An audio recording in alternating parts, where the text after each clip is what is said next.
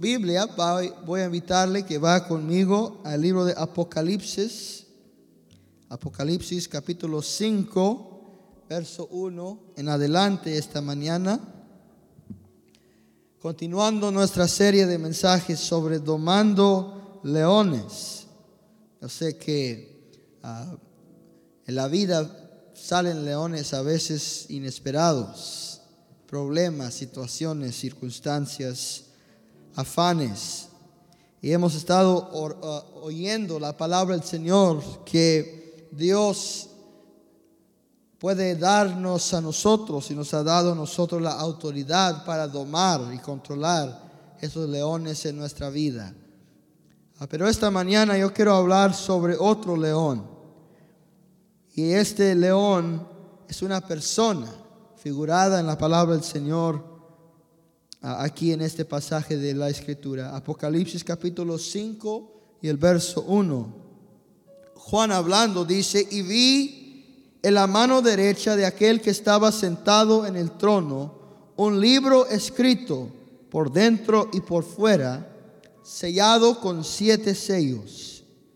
Y vi a un ángel fuerte que pregonaba la gran voz ¿Quién es, ¿Quién es digno de abrir el libro y de estallar los sellos?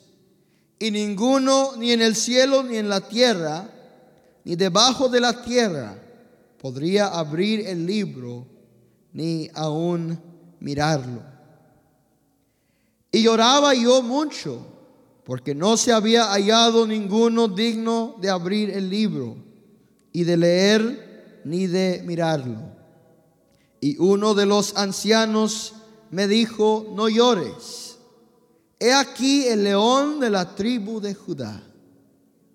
La raíz de David ha venido para abrir el libro y desatar sus siete sellos. Vamos a orar y vamos a pedir la bendición del Señor. Padre, te damos gracias esta mañana por este bendito león de Judá nuestro Salvador, que hoy, Señor, venimos a oír tu palabra y pedimos que hables a nuestro corazón. Haz que nuestra fe crezca esta mañana. Al tener, Señor, en nuestras vidas distintas y diferentes situaciones, circunstancias, a veces se levantan leones contra nosotros y no sabemos domarnos, no sabemos cómo controlar esas situaciones, pero esta mañana, Señor, venimos con la confianza que Cristo es poderoso para hacerlo. Te pedimos, Señor, unge el oído de mis hermanos para que ellos reciban la palabra y que lo puedan poner en obra en sus vidas. Lo pedimos en el nombre de Jesús. Y el pueblo del Señor dice, amén. Amén. Puede tomar su lugar.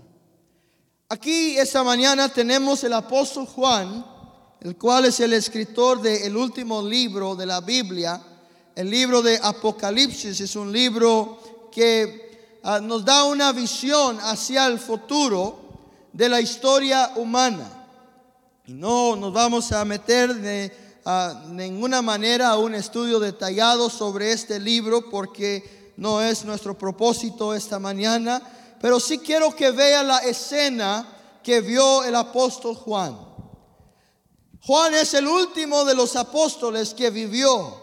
Entonces ya para cuando él escribe el libro de Apocalipsis ya está terminando su vida, ya ha llegado a los últimos días y años, quizá algunos 90 años o más vivió el apóstol Juan, así que ya está anciano y avanzado en edad. Y con la preocupación de qué, vendrá sobre la tierra, qué es el futuro de la iglesia y de la tierra, de la humanidad. dice la escritura que Dios lo levantó, lo llevó en una visión al cielo. Ahí en esa visión, en el capítulo 4 de ah, Apocalipsis, él vio un trono.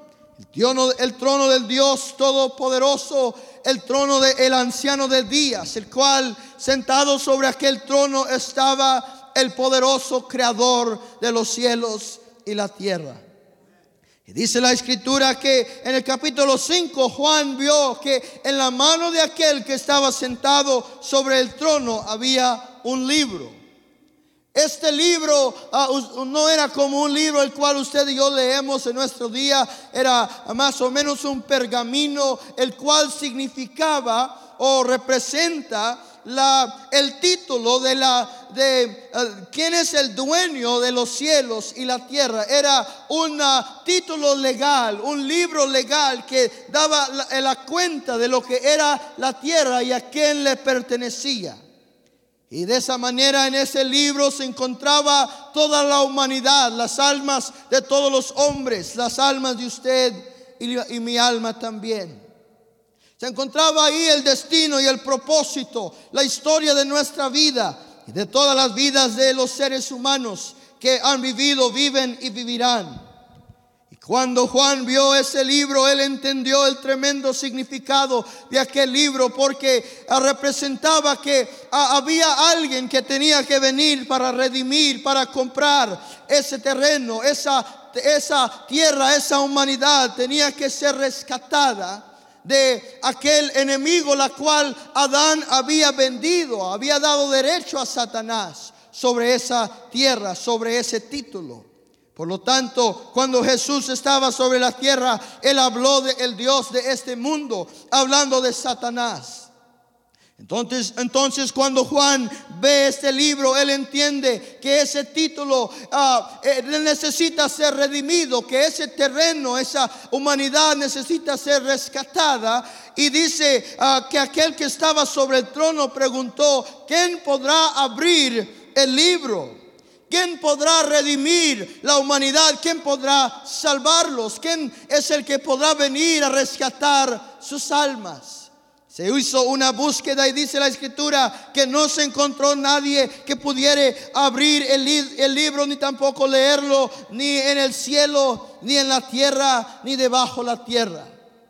Usted hermano ahí puede ver la tremenda crisis de la humanidad.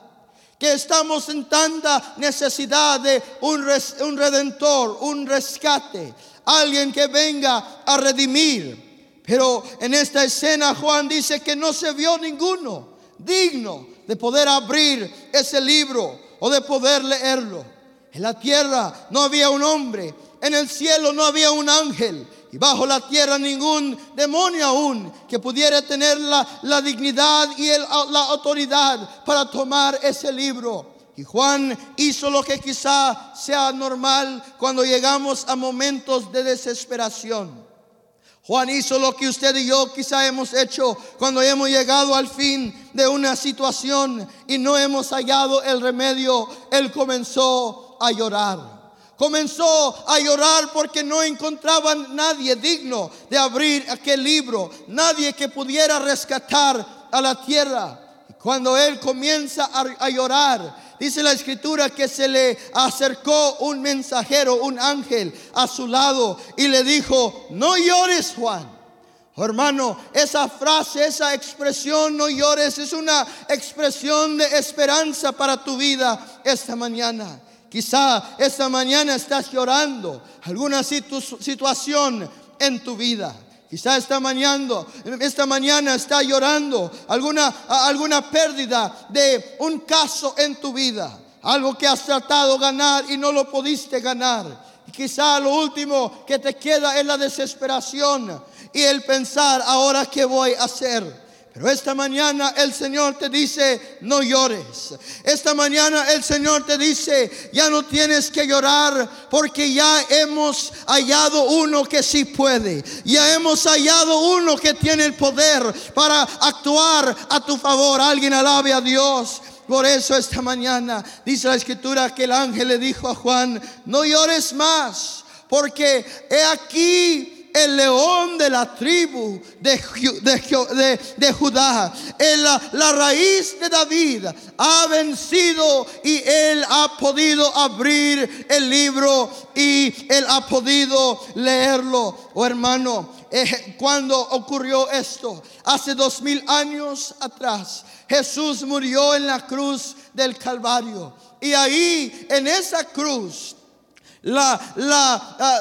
la, paga de nuestro pecado, la, la deuda de nuestro pecado fue pagada por la sangre bendita del Cordero de Dios. Ahí Él redimió no solamente la tierra, el planeta y los planetas, pero ahí Jesús con su sangre redimió las almas de todos los hombres y redimió tu alma y mi alma también. He aquí el león de la tribu de Judá.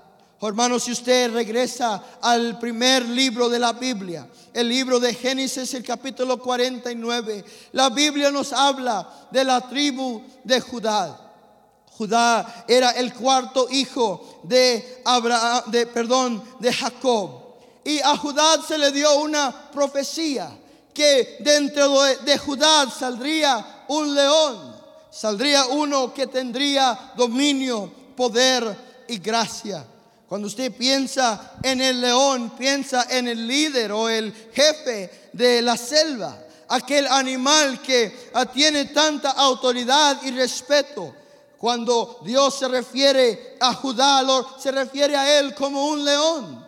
Dice de ti saldrá un león. Estaba eh, en el libro de Génesis, Jacob estaba dando una profecía sobre la persona del Señor Jesucristo. Hermano, usted y yo podemos ver aquí un gran retrato, un gran cuadro, que en la vida natural y física humana de nuestro Señor Jesucristo, cuando Él vino, Él vino como, una, como un cordero, manso y humilde, dice la palabra del Señor como cordero llevado al matadero. Dijo Isaías, Él no abrió su boca. Jesús en su primer venida vino como aquel cordero el cual dio su vida en rescate por, por, aquel libro y en rescate por nuestras almas. Pero la próxima vez que Él venga, ya no vendrá como cordero, sino vendrá como león. Vendrá para reinar y para establecer su glorioso reino sobre la tierra. Él vendrá para establecer su dominio en toda la tierra. El libro de Génesis nos da esta característica de este hombre, del cual habla la palabra del Señor. Dice que el león de la tribu de, de Judá será adorado, será digno de adoración. Oh, hermano, ¿quién conoce usted? O, quién conozco yo que sea digno de adoración. Yo a veces ah, veo a los hombres en nuestra ah, cultura, a los jóvenes que se van siguiendo a una personaje, a una persona que ah, tiene fama por un momento, pero ya después de rato se le acaba la fama. Los hombres adoran a cualquier persona, a, los deportistas, aún a los políticos. Pero le digo, hermano, que haya uno que Él es digno de adoración, Él es digno de fama y de gloria, no por hoy, sino por los siglos de los siglos. Y Él solamente es digno de recibir adoración. ¿Por qué? Porque Él es el Dios vivo, el Dios todopoderoso, el Dios de gracia y misericordiosa, de, misericordia, el Dios de perdón.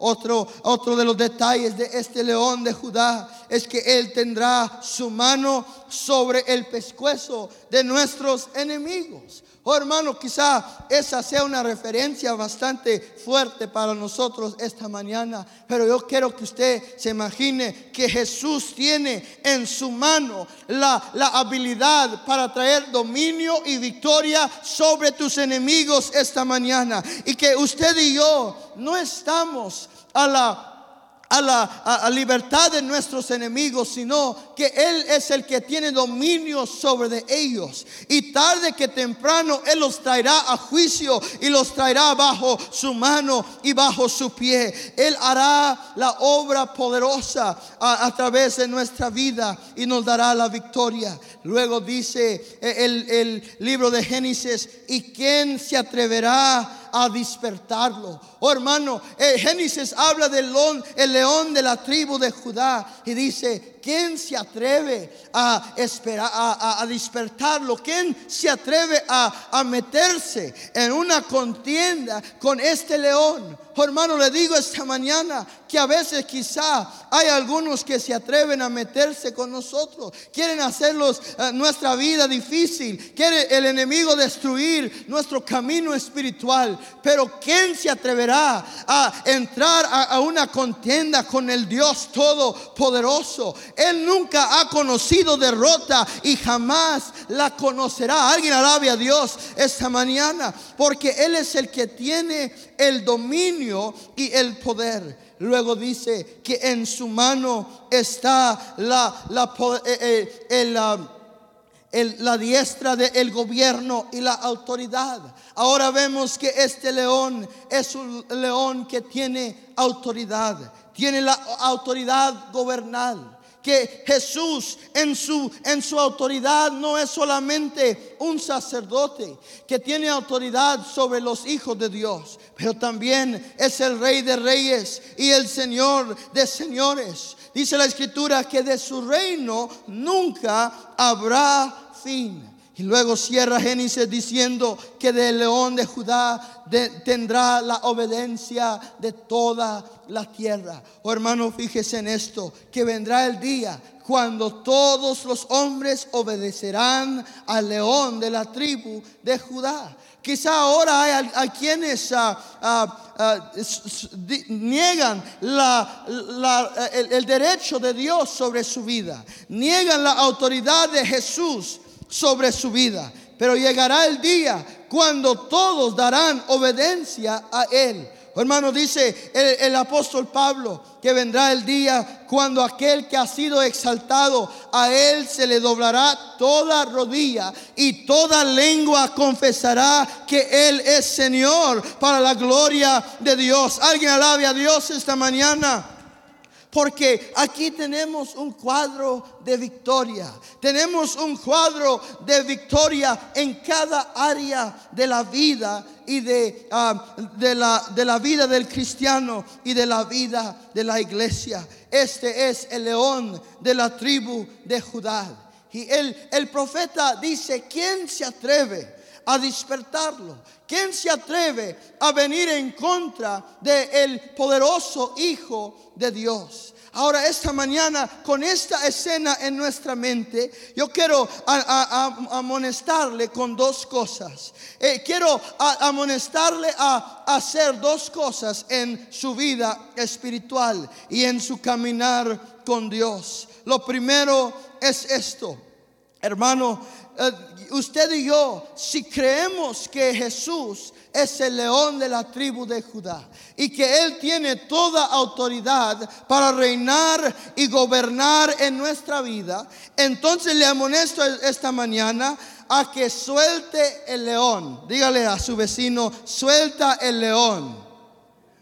Ah, dice, dice el hermano Spurgeon que a veces Ah, hay un león en una jaula, lo, lo, tienen en una jaula y, y, las personas piensan, ¿cómo vamos a, a defender al león? Si usted tiene un león en una jaula, usted no, le, lo tiene que defender. La realidad es esta, que si usted lo suelta, el león se defiende solo. El león sabe defenderse. A veces, hermanos, el pueblo del Señor pone a Dios en una jaula, lo tenemos atado y no queremos que Él haga todo lo que Él quiere hacer en nuestra vida. Queremos controlar la obra de Dios queremos controlar lo que Dios hace. Y dice el libro de Salmo capítulo 78, verso 41, que la nación de Israel limitó a Jehová.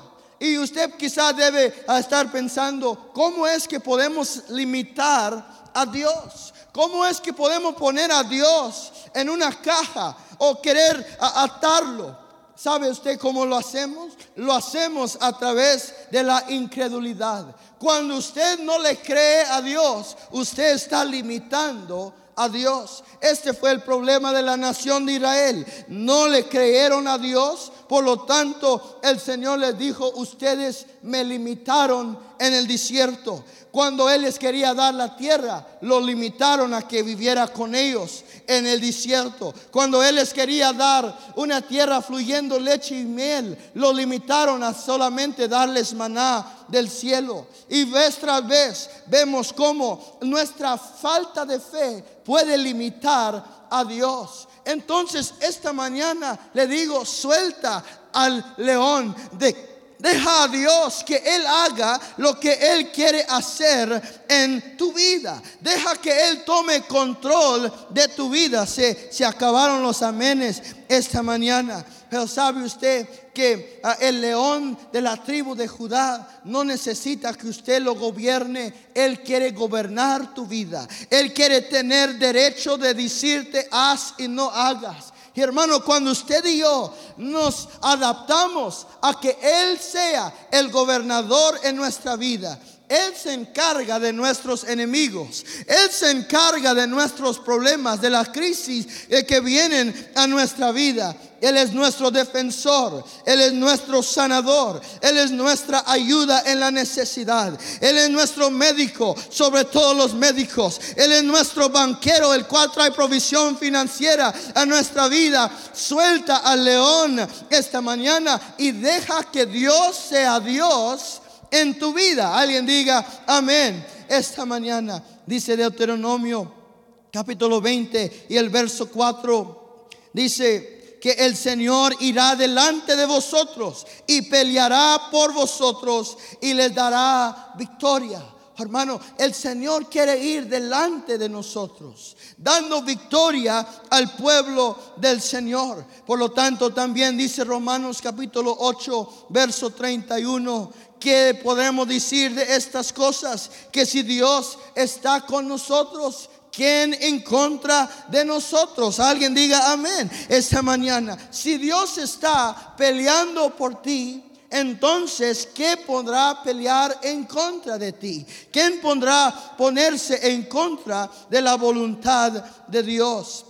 Luego dice el Salmo 44 y el verso 5 cuando aunque tus enemigos te hagan querer regresar, el nombre de Jehová los hará caer y se se levantará Jehová en contra de ellos. Hermano, usted no tiene que defender al león. Deje que el león lo defienda a usted. Deje que él pelee por usted. Sabe que usted se, pone a pelear a veces con cosas que usted no, no puede ganar. Usted está peleando con un enemigo que es mucho más grande que usted. Pero le, le, aviso esta mañana que el enemigo es más grande que usted. Pero el enemigo no es más grande que Dios. El enemigo no es más grande que Jesús. Jesús puede y hará eh, grandes cosas en tu vida si le das eh, la libertad para que Él obre en tu vida. Para que Él obre en tu vida espiritual también. ¿Sabe usted que Dios no va a solamente así tomar control de tu vida? Usted se la tiene que dar. Usted tiene que darle el control a Dios para que Él haga en su vida lo que Él desea hacer. Y si usted no le da el control, entonces de esa manera Él va a obedecer o va a honrar lo que usted quiere. Si usted no quiere que Él tenga derechos en su vida, Él no va a tener ningún derecho en su vida. Él va a honrar lo, que usted le dé. Pero yo deseo esta mañana decir, Señor, Señor, ven y toma todo el control. Ven y haz las decisiones de mi vida. Ven a obrar en cada área y cada etapa de mi vida hace muchos años se escribió una historia como una ah, analogía de la vida cristiana.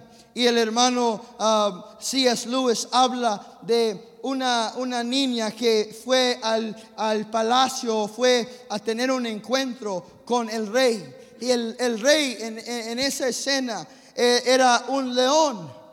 Entonces le dijeron, vas a entrar a, ver al león, pero ah, él es, un león, así que no te vaya a dar miedo.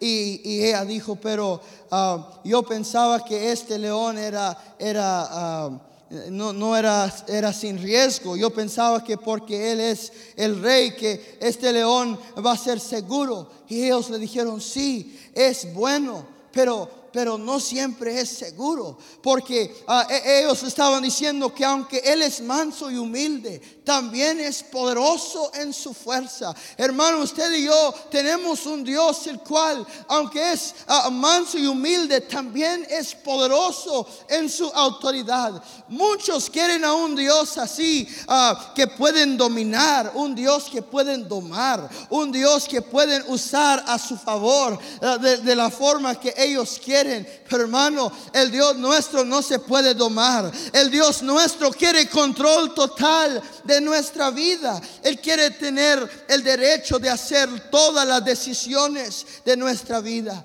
Y el hombre, la mujer que se sujeta a la autoridad de Dios en su vida, ese hombre, esa mujer va a ver la gloria y la bendición de Dios en su vida. Alguien diga amén esta mañana. Ahora, lo siguiente que quiero amonestarlos es no solamente suelta al león, pero también quiero decirle, deja que el león guíe. Deja que el león sea el líder de tu vida. Sabe que ah, el león es el, el ah, jefe de la selva.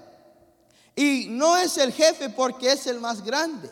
No es el jefe porque es el más ah, fuerte o aún porque es el más rápido o porque es el, ah, el, más pesado, sino que el león es el jefe de la selva simplemente porque cuando él ruge tiene autoridad. E, en él hay una personalidad de autoridad. Le digo, hermano, que nuestro Señor Jesucristo es el jefe no solamente de la selva, pero de toda la humanidad. Él es el jefe de todas las cosas. Y cuando Él habla, todo tiene que venir bajo su autoridad y su dominio. Entonces usted y yo tenemos que dejarlo a Él que sea el líder, que sea la guía de nuestra vida. Ah, yo a, veces pienso que eh, al Señor lo tenemos en el, en el lado del pasajero de nuestro carro y decimos, Señor, está bien que me des ah, un consejo cómo manejar este carro, pero yo quiero manejar. Yo quiero ser el líder de nuestra vida. Y Él nos dice, no, Isaac, yo voy a manejar. Si voy a viajar contigo, yo voy a manejar. Entonces ah, nos subimos al lado del pasajero y le decimos, Señor, no tan recio. Señor, despacito. Ah, Señor, mejor así, no. No, para la, para la derecha no, para la izquierda no. Y, y, luego nos dice, sabes que no te vas a poder sentar aquí. Y nos sentamos en la silla de atrás. Y allá estamos en la silla de atrás. Señor, Ah, parece que va muy despacio. Ah, mejor ah, un, un, poco más rápido, Señor, que ya me estoy haciendo viejito y, y, si no hace las cosas más rápido, pues me voy a quedar atrás, Señor. Mira, los hermanos ya van, ya tienen bendiciones y yo aquí esperando. Y él a veces pienso que él me dice, Isaac, mejor no te sientes ahí tampoco. Te voy a poner la castaña del carro y cuando lleguemos te voy a dejar que te abajes, porque yo voy a ser el líder, yo voy a ser el que manejo, yo voy a ser el que te llevo al lugar donde yo he destinado para ti. Oh, hermano, eso no es muy fácil a veces, dejar que Dios tome el control. Nosotros queremos controlarlo a Él, pero Él dice, deja a mí, déjame a mí ser el líder, déjame a mí ser el que guía tu vida. Dice el salmista en el Salmo 32, verso 8. Dice el Señor, yo te instruiré a ti y te enseñaré el camino donde debes de ir. Hermano, esa es una promesa, pero también es una protección. El Señor te promete y te dice, yo te voy a guiar a ti y yo te voy a, llevar al lugar que yo he propuesto para ti. Es la promesa bendita de su palabra, pero también es una protección. Porque hermano, el que camina bajo la guianza del Espíritu de Dios, el que camina bajo la guianza del Todopoderoso, no puede ir más seguro usted que ir en la voluntad de Dios. ¿Sabe usted que usted puede estar en la voluntad de Dios y estar en un huracán? Y si usted está en una tempestad, está el huracán a su alrededor, si usted está en la voluntad de Dios, está más seguro que si, estuviera en una playa, ahí con el sol brillando, ah, tomando una Coca-Cola, ahí sin, sin paz, en paz, pero sin Dios no está seguro. Usted está más seguro en la tormenta con Dios de su lado, eh, guiando sus pasos, guiando ah, las actividades de su vida. Luego dice el Salmo en el verso 9, no seas, aquí está una expresión bastante dura, dice, no seas como el caballo o como el mulo que no tiene entendimiento. Oh hermano, piense usted en un caballo o, en, una, en un burro que no tienen entendimiento. Se tienen que ser guiados por aquel fierrito que les pone entre la boca. Por ese, por ese ah, fierro son guiados porque no tienen entendimiento. Oh hermano, el Señor dice, no seas como ellos. Oye mi voz, sígueme a mí. Yo te voy a llevar al lugar que yo he propuesto para ti y te voy a llevar y te voy a hacer seguro en él. Y luego dice el verso 10 de ese salmo, muchas aflicciones vienen a los que no son guiados por Dios. Oh, hermano, ¿cuántas aflicciones han venido a nuestra vida? Porque hicimos decisiones sin contar con Dios. Hicimos decisiones sin ser guiados por el Espíritu de Dios. Mejor es ser guiado por el Espíritu de Dios para que no vengan esas aflicciones, esas consecuencias de la desobediencia. Oh hermano, si la vida es suficiente dura, cuando usted va caminando con Dios y está obedeciendo su palabra, ¿Qué más duro puede ser? ¿Cuánto más duro es cuando caminamos sin obedecer su palabra, sin obedecer su voz, sin hacer las cosas que Él demanda de nosotros? Y aquí está uno de los hechos difíciles de, de a veces querer oír o entender de la voluntad de Dios. Pero le voy a decir para que sepa, para que crezca, que Dios la prioridad de Dios. No es siempre que usted y yo estemos ah, contentos y felices, sino que la prioridad de Dios es que usted y yo tengamos lo que es mejor para nosotros. Oh, hermano, a veces queremos lo que a nosotros nos hace contento. Y Dios dice, no, mi hijo, esa no es mi prioridad. Mi prioridad no es darte uh, dulce y, y, darte leche. Mi prioridad es que tú crezcas, que tú llegues a ser hombre de Dios, mujer de Dios, que llegues a tener madurez espiritual. A veces, hermano, batallamos con esa idea. Queremos a un Dios que nos va a dar siempre lo que queremos, que nos va a dar siempre lo que es ah, controlable por nosotros. Y Él nos dice, no, si yo voy a guiar tu vida, a veces te voy a llevar por sendas las cuales te van a traer un poco de temor, porque vas a tener que cruzar valles que no habías cruzado, vas a tener que cruzar momentos que no habías cruzado, pero vas a vencer, vas a crecer y vas a tener victoria y triunfo en tu vida, porque yo soy tu líder. Y déjeme decirle esto esta mañana, hermano.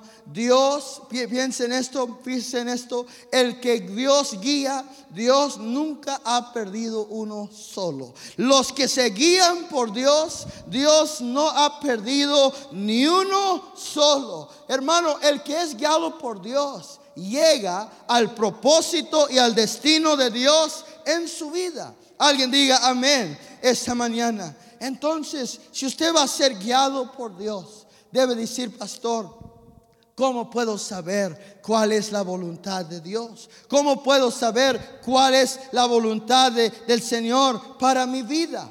Yo quiero ser guiado por el león. Quiero ser guiado por este líder poderoso y potente. ¿Cómo lo, lo voy a discernir? ¿Cómo voy a saber? Bueno, tenemos muy claro lo que el Señor Jesús nos enseña.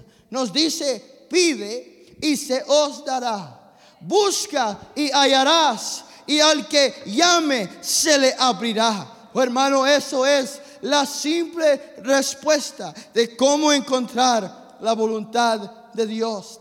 Si quiere saber qué es lo que Dios quiere que yo haga, entonces usted solamente tiene que comenzar a pedirle, Señor, enséñame qué quieres que yo haga. Pídele a Dios sabiduría. Pídele a Dios que Él te dé la, la, la dirección que tu vida necesita, que las decisiones que tú necesitas. ¿Sabe usted que dice la escritura que no tenemos porque no pedimos? Muchas veces no nos desviamos de la voluntad de Dios porque somos ah, tercos. No nos desviamos de la voluntad de Dios porque somos rebeldes. No nos desviamos de la voluntad de Dios porque queremos apartarnos de Dios. Muchas veces nos desviamos de la voluntad de Dios simplemente porque no preguntamos, Señor, ¿qué quieres que haga? ¿Qué es tu voluntad? ¿Qué es la dirección que tú quieres que yo tome? Entonces, ser guiado por el león significa que usted y yo vivimos una vida continua de dependencia sobre Dios, en la cual decimos, Señor, te estoy pidiendo sabiduría, te estoy pidiendo gracia, te estoy pidiendo ah, auxilio en esta hora de necesidad. Te estoy pidiendo, Señor, que vengas a darme ah, la luz para que yo tenga entendimiento de esta situación. Luego dice, no solamente pide, pero dice, ah, busca. El que busca, hallará. Oh hermano, pastor, ¿dónde debo buscar? Busque en la palabra de Dios. Abra este libro sagrado esta es la constitución de la vida cristiana. Él dice, busca y hallarás. Si tú buscas en la palabra de Dios, vas a hallar pan para tu hambre y agua para tu sed. Vas a encontrar la, respuesta para tu necesidad. Hermano, el que viene a la palabra de Dios con un deseo de ser guiado por Dios, Dios lo guía. Dios le da sabiduría. Usted y yo tenemos en este libro todo el consejo de Dios. La sabiduría de Dios está en este libro. Y si usted busca, hallará. Más que a veces descuidamos este libro. Lo ponemos a un lado. Simplemente ah, en los domingos lo cargamos. Pero no, hermano. Tenemos que vivir una vida guiada por el león. Y el león no va a hablar lo que no está en este libro. El león no va a hacer lo que no está en este libro. Jesús ha revelado su deseo y su propósito, su voluntad en la palabra de Dios. Y usted y yo tenemos que ser guiados por ella. Y luego dice el Señor Jesús, busca y hallarás. Y llama, toca a la puerta. Comienza a orar con esa oración fervente, esa oración continua. Hermano, usted y yo tenemos que tener un deseo de recibir la respuesta de Dios que va más allá que decir voy a orar una vez o voy a orar dos veces, sino que cuando Él nos enseña a orar, nos está enseñando a orar y seguir orando, buscar y seguir buscando, pedir y seguir pidiendo, tocar a la puerta y seguir tocando. Porque tarde que temprano, hermano, si usted sigue persistiendo en la oración, Dios le va a dar la victoria que usted necesite y Dios le va a dar la sabiduría que usted busca. Ser guiado por el león a veces requiere que usted y yo dependemos y confiemos y esperemos y que pidamos y que eh, estemos dispuestos a decir, Señor, voy a seguir orando, voy a seguir creyendo hasta que venga la respuesta a mi vida. Hermanos, ¿cuántas veces quizá ha abierto el Señor la puerta y ya nos habíamos ido? Ya habíamos terminado de orar. Ya habíamos terminado de esperar. Oh, esta mañana te digo, ora y siga orando. Porque el Dios, el cual es digno de abrir aquel libro, es también poderoso para oír y contestar la oración de su pueblo esta mañana. Oh hermano, suelta el león y déjalo que él guíe. Guía tu vida por él oye su voz entiende sus propósitos. Deja que Él te lleve a lugares más altos, a lugares de, de pasto verde, lugares de paz y de deleite espiritual. Vamos a ponernos sobre nuestros pies esta mañana y vamos a creerle a Dios. Quizá esta mañana usted dice, pastor, yo quiero que Dios tome control de todas las áreas de mi vida. Hay situaciones, hay momentos en mi vida cuando no sé qué hacer, no sé qué dirección tomar, pero yo quiero que Dios me guíe. Yo, sé, yo quiero ser guiado por el león, quiero ser guiado por la autoridad de la palabra de Dios. ¿Por qué no nos venimos a este altar esta mañana con ese deseo en nuestro corazón de decir, Señor, yo necesito que tú vengas y obres en mi vida? Yo quiero, Señor, tu dominio, tu control en toda área de mi vida. Padre, te damos gracias esta mañana porque sabemos que tú eres el Dios todopoderoso, que no conoces límite que no conoce, Señor, ninguna barrera. Esta mañana, Señor, es nuestro deseo que tú seas libre para obrar y libre para hacer lo que tú quieras en nuestra vida. Queremos, Señor, ser guiados por tu Espíritu Santo, ser guiados por tu palabra. Queremos hacer tu voluntad. Este es el deseo de nuestro corazón esta mañana. Vamos a venirnos a este altar esta mañana. Vamos a traerle al Señor nuestra vida, nuestro corazón, nuestra necesidad. Deja que Él tome el control. Deja que Él tome su libertad en su vida. Quizá hay algo que usted no ha podido soltarle a Dios. Esta mañana dáselo a Él. Deja que Él se encargue. Deja que Él haga lo que solamente Él puede hacer.